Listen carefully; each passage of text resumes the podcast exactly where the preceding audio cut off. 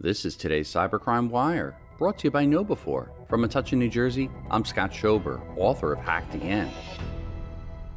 Dark Reading reports that ransomware mastermind uncovered after oversharing on the dark web when researchers responded to an ad to join up with a ransomware as a service operation, they wound up in a cybercriminal job interview with one of the most active threat actors in the affiliate business, who turns out to be behind at least five different strains of ransomware.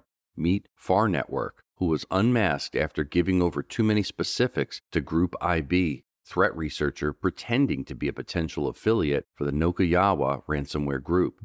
After the undercover researcher was able to demonstrate they could execute privilege escalation, use ransomware to encrypt files, and ultimately demand cash for an encryption key, Far Network was ready to talk the details.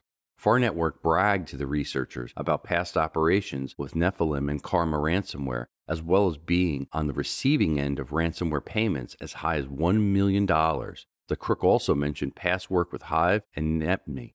Nokoyawa has since shuttered its RaaS operation, and Far Network announced imminent retirement. But Group IB researchers suspect the serial ransomware operator will pop up again soon with another strain. Reporting for Cybercrime Radio, I'm Scott Schober, author of Hacked Again. New every weekday, the Cybercrime Wire is brought to you by KnowBe4, the world's largest integrated platform for security awareness training combined with simulated phishing attacks. Visit knowbe4.com to learn more. For more breaking news, visit cybercrimewire.com.